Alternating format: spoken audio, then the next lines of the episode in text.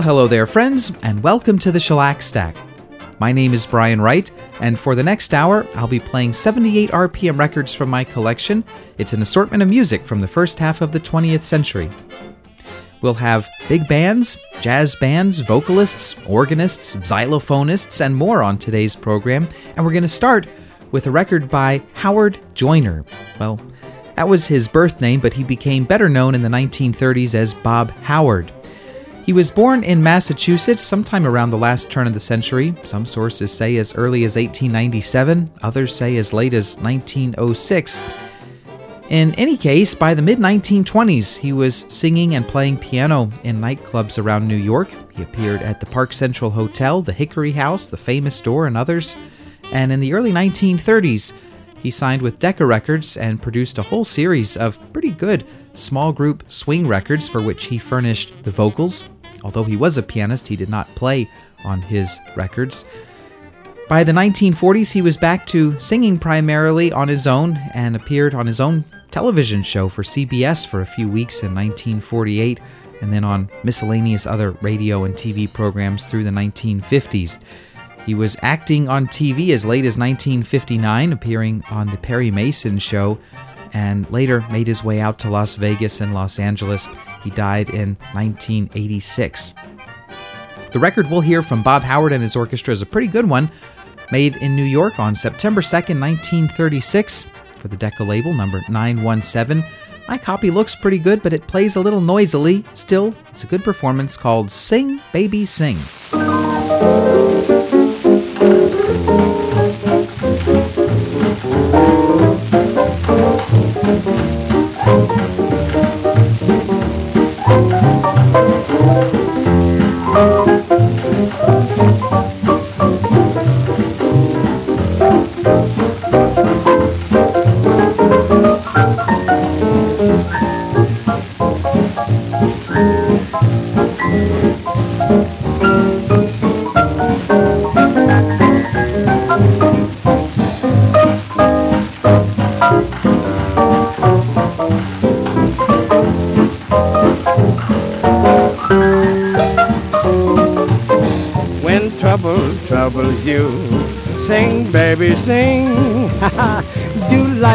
Birdies do.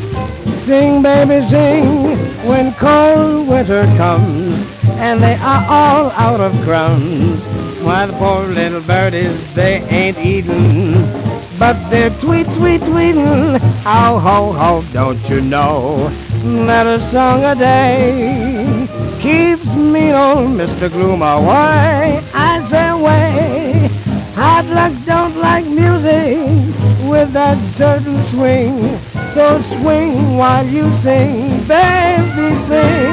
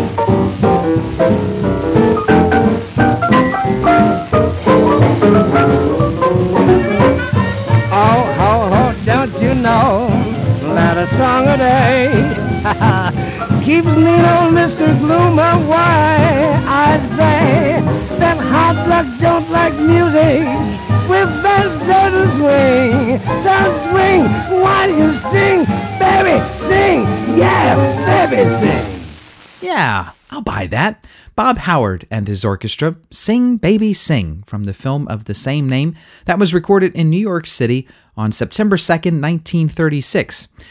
At various times in the mid to late 1930s, Bob Howard had some really good people in his band. Folks like Benny Carter, Rex Stewart, Teddy Wilson, Ben Webster, Cozy Cole, Bunny Berigan, Artie Shaw, Babe Russin. I mean, it was a not a slouch outfit. On this particular recording, we heard Marty Marsala playing trumpet, Sid Trucker on clarinet, Zinky Cohn on piano, Dave Barbour at the guitar, George York string bass, Stan King drums, and of course Bob Howard singing. Opening this edition of the Shellac Stack, Bob Howard's Orchestra. My name is Brian Wright. Welcome. I'm having fun today. I hope you are as well. We're going to be listening to records of the 1920s, 30s, 40s, and 50s here today. And up next, we're going to turn to a group called the Dixieland Ramblers. This is on the Little Fine Records label out of Rochester, New York, probably from the early to mid 1950s. My copy seems to have been signed by the bass player, Max McCarthy, or maybe it was simply his personal copy. In the group, we'll hear Dick Oakley play trumpet, Ralph Unterborn on clarinet, Hank Berger trombone, Bill Bennett piano, Max McCarthy bass, and Red Holly drums. It's an old ragtime song that goes back to the turn of the century called Rufus Rastus Johnson Brown.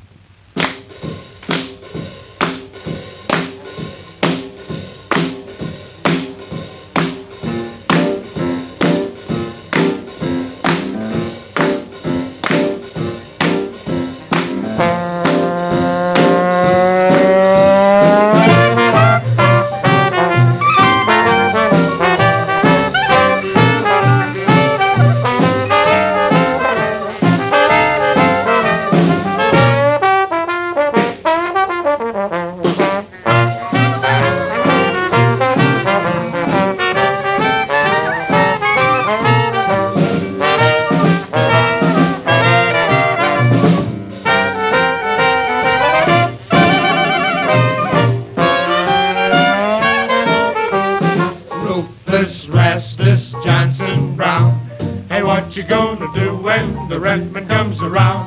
And what you gonna do? How you gonna pay? You never have a bit of sense to judgment day. You know that I know that rent means dough.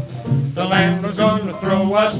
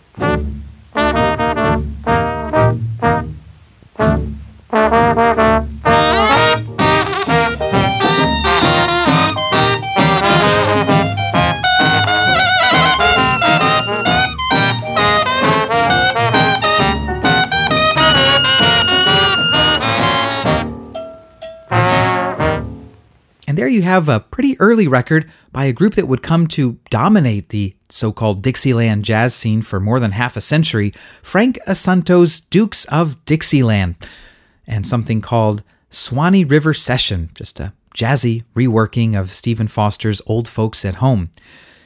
In the band, we heard Frank Assunto on trumpet, Fred Assunto trombone, Bill Shea on clarinet, Stanley Mendelson at the piano, Little Chink Martin playing bass, and Roger Johnston at the drums. That was recorded in New Orleans in about 1951 and issued on the tiny New Orleans Bandwagon label, record NOB 11. And say what you will about the Dukes of Dixieland, I have to credit them with opening my ears and my mind to early styles of jazz Back when I was in elementary and middle school, I was a big, big fan of early style rock and roll, stuff of the 1950s and early 60s, from Elvis and Buddy Holly to the Beatles and the Supremes. That was what I listened to the most. That was what I really loved. And then one day at a church rummage sale, I came across a couple of LPs on the Audio Fidelity label from the 1950s by the Dukes of Dixieland. And I don't know why, but I decided to buy them. I think they were a quarter a piece. I took him home and was just delighted with what I heard. I'm sure I had heard Dixieland style jazz previously, but it had never really clicked with me. But something about these records, the rhythm section sounded like the rock and roll that I knew and loved, but the instrumentation above it was very different. Instead of electric guitars, you had trumpets, trombones, clarinets, and uh, it was just a very exciting, welcome sound to me at that time and it sent me down the rabbit hole of early style jazz from which I've not emerged many, many years later.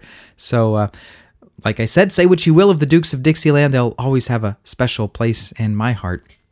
Before that, a group not as popular as the Dukes of Dixieland, a group called the Dixieland Ramblers, probably a local group from around Rochester, New York, where Fine Records was based. That was the label that issued Rufus Rastus Johnson Brown. What you gonna do when the rent comes round? And they've got a clever little logo at the top of the label. It shows a music staff with a treble clef, and there's a note, a quarter note, on the space for the note F, followed by the letters I N, and then another quarter note on the space for the note E. So if you read music and letters, it spells out fine. Good job, Fine Records. Well, about a week ago, I was uh, having a routine doctor's checkup, and in the waiting room, I pulled out a two year old copy of the ARSC journal, the Association for Recorded Sound Collections, as one normally does when waiting for the doctor, and, and stumbled across an article by Matthew Barton called So Rare The Last Days of Jimmy Dorsey and uh, decided to give it a read and, and found it a very engaging article, uh, really telling the story of Jimmy Dorsey in his final year or two. I had always been intrigued by the record So Rare because it sounds so unlike anything else that Jimmy Dorsey had done, and I wanted to know how this particular record came about. How did Jimmy Dorsey reinvent himself so soon before his own passing? And the article gives a, a pretty compelling story of how the record came about and uh, charts its way to success. It was not a national hit instantly, but it sort of went market to market, uh, gaining support along the way.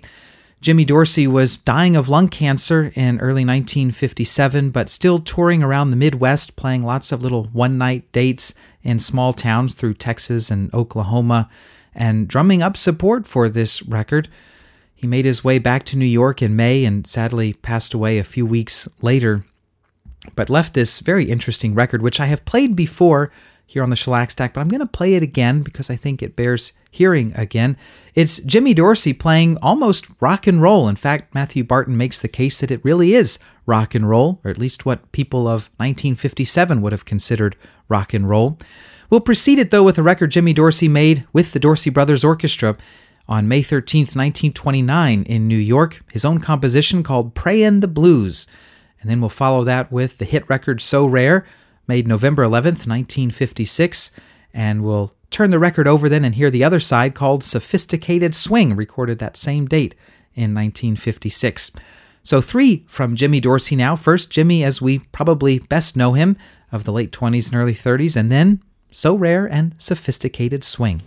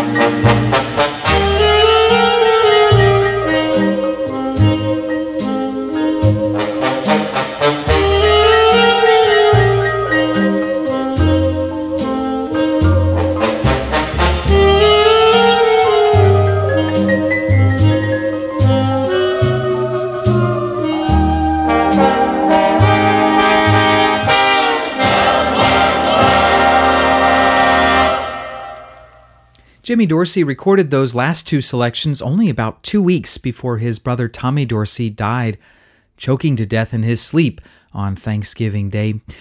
Supposedly, Jimmy played a test record of that for Tommy in the days before he died, and Tommy was not a fan at all, did not like So Rare, but Jimmy liked it and his kids liked it, and it came out on the Fraternity label in early 1957 and went on to be a pretty big hit.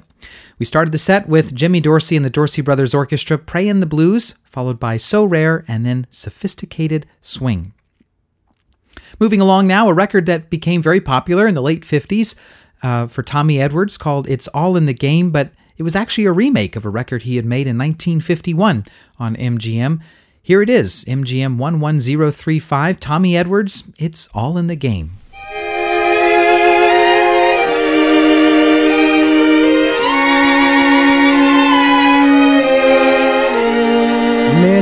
Many a tear has to fall, but it's all in the game. All in the wonderful game that we know as love. You have words with him, and your future's looking dim. But these things your hearts can rise above. Once in a while he won't call, but it's all in the game. Soon he'll be there at your side with a sweet bouquet. And he'll kiss your lips and caress your waiting fingertips, and your heart will fly away.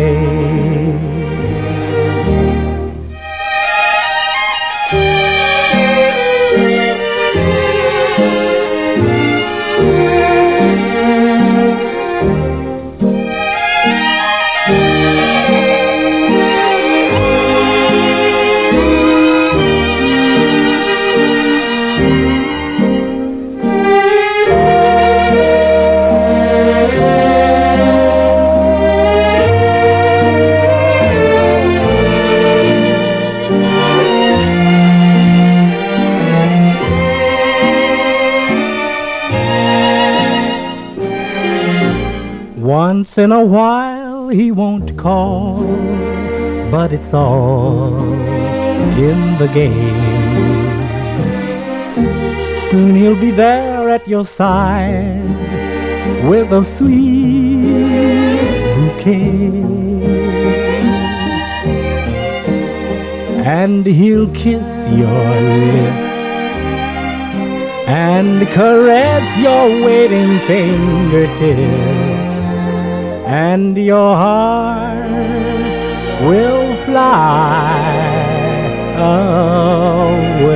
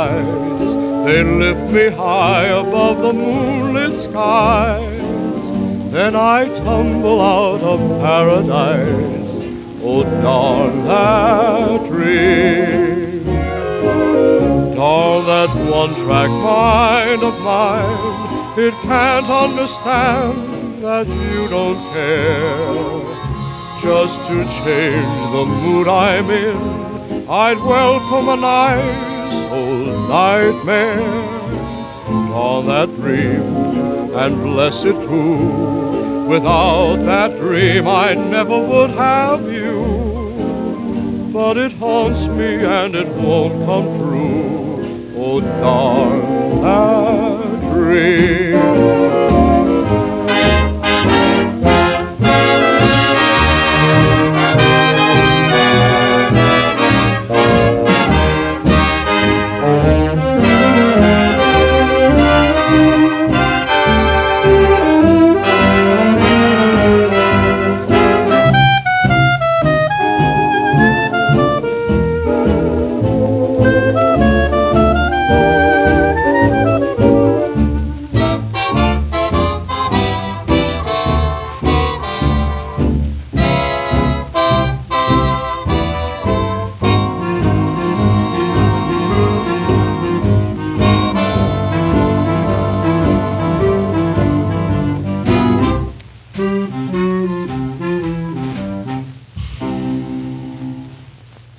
Hard not to hear that song and be reminded of the Benny Goodman version with Mildred Bailey. A wonderful record that is.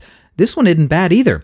It's Richard Himber and his orchestra on the Royale label, number 1796 from October of 1939, Darn That Dream, which came from the film Swingin' the Dream. Stuart Allen was the vocalist, and uh, I rather like that record. Before that, Tommy Edwards, uh, one of the few singers of the 50s to have a big hit on the same song twice, several years apart. First in 1951, he recorded It's All in the Game and sold quite well, and then he did it again in the late 50s and sold a lot of copies of that too. That was MGM 11035. If you're just joining us, welcome. My name is Brian Wright, and this is the Shellac Stack, on which I play 78 RPM records of the first half of the 20th century. And up next, I've got a couple of xylophone records, beginning with Sam Herman a recording made in Camden, New Jersey on March 4th, 1927. It's an old tune by Ethelbert Nevin called Mighty Lack a Rose. Victor 20558. And then we'll step up the tempo a little bit and give you something from organist Milt Hirth with xylophonist Joseph Green called Xylophonia, one of Joseph Green's own compositions, recorded in about June of 1938. My copy of this pressed on Decca 25 420. So, a couple of contrasting xylophone records now, beginning with Sam Herman.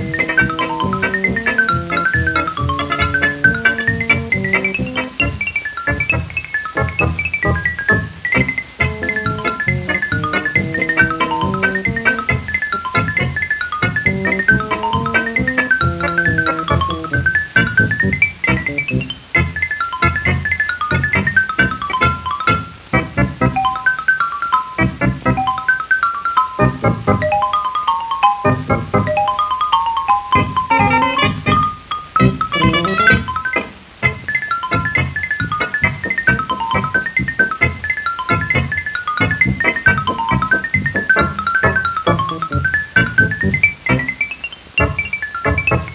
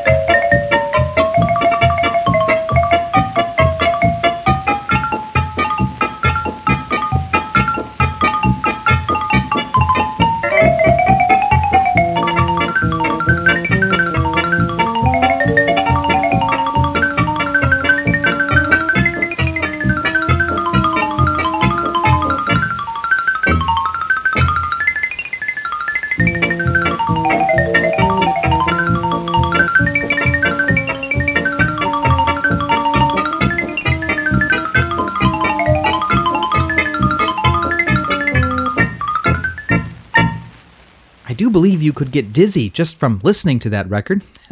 Organist Milt Hirth with xylophonist Joseph Green, something called Xylophonium, recorded in about June of 1938. But my copy of that, Decca 25420, was pressed up at least a dozen years later, judging by the label design, the catalog number, and just the physical characteristics of the record.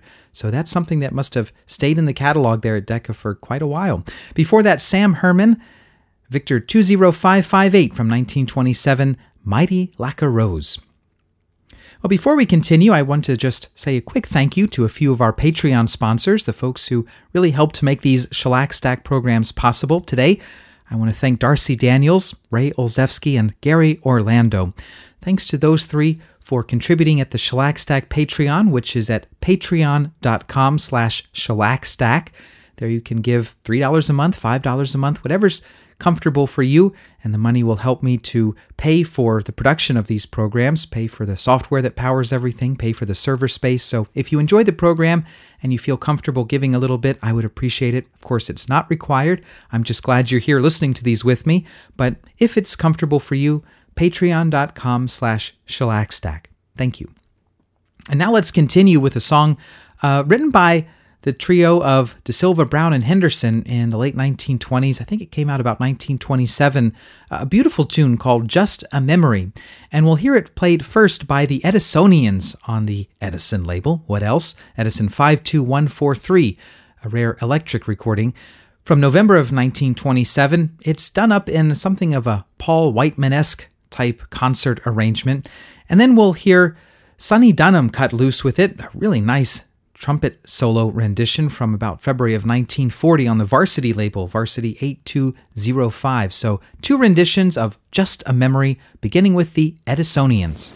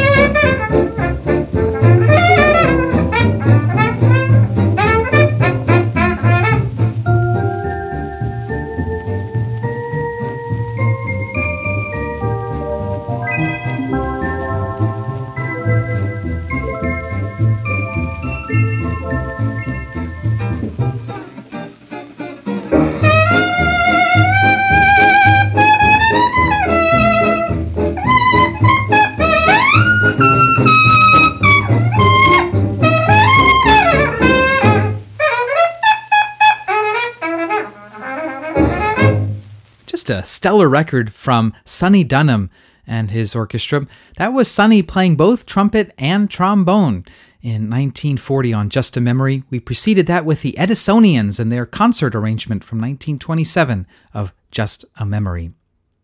We have time for three more selections before this program becomes just a memory, and we turn next to Fred Elizalde and his hot music, recorded in London in about August of 1927, Clarinet Marmalade. And we'll follow that with Sam Lanin, billed on the label of Cameo 9158 as the Broadway Broadcasters. From May of 1929, Scrappy Lambert is the uncredited vocalist who sings Do Something.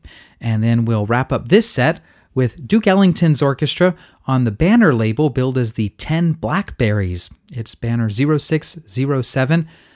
From January 29th of 1930, Irving Mills is the vocalist with When You're Smiling, the whole world smiles with you. Yes, let's end on a positive note today. So, starting off this next set, our final set of the day, Fred Elizalde and his hot music.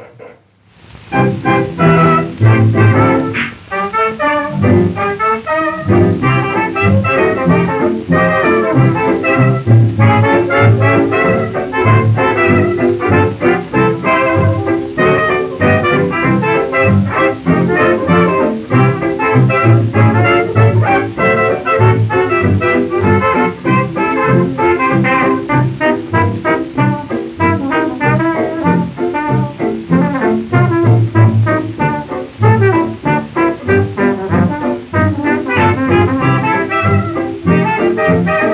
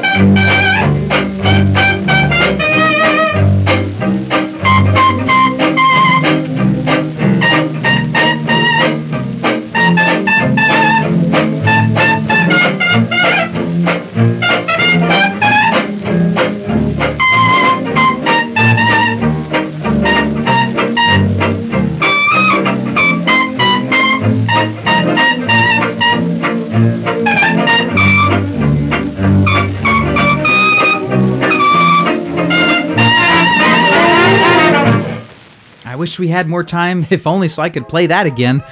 Duke Ellington and his orchestra, When You're Smiling, with some just fantastic trumpet work. There were three trumpeters in the band at that time Arthur Whetsel, Freddie Jenkins, and Cootie Williams, and I'm ashamed to say I'm not exactly sure who was playing that solo trumpet, but it was terrific. Anyway, that's all the time we have on today's Shellac Stack program. I'm Brian Wright. I thank you very much for tuning in and joining me this past hour, and I hope you'll come back next time and we'll do it again. Until then, take care. Bye bye.